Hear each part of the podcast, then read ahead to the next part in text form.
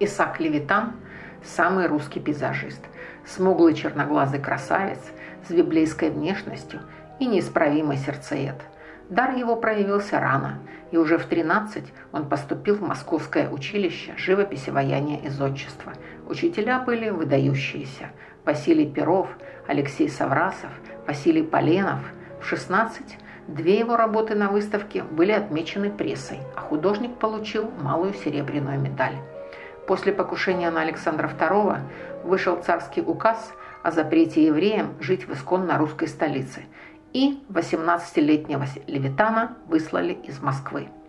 Начало большого признания пришло в 19, когда на ученической выставке Павел Третьяков купил первый пейзаж Исаака Левитана «Осенний день в Сокольнике» для своей галереи.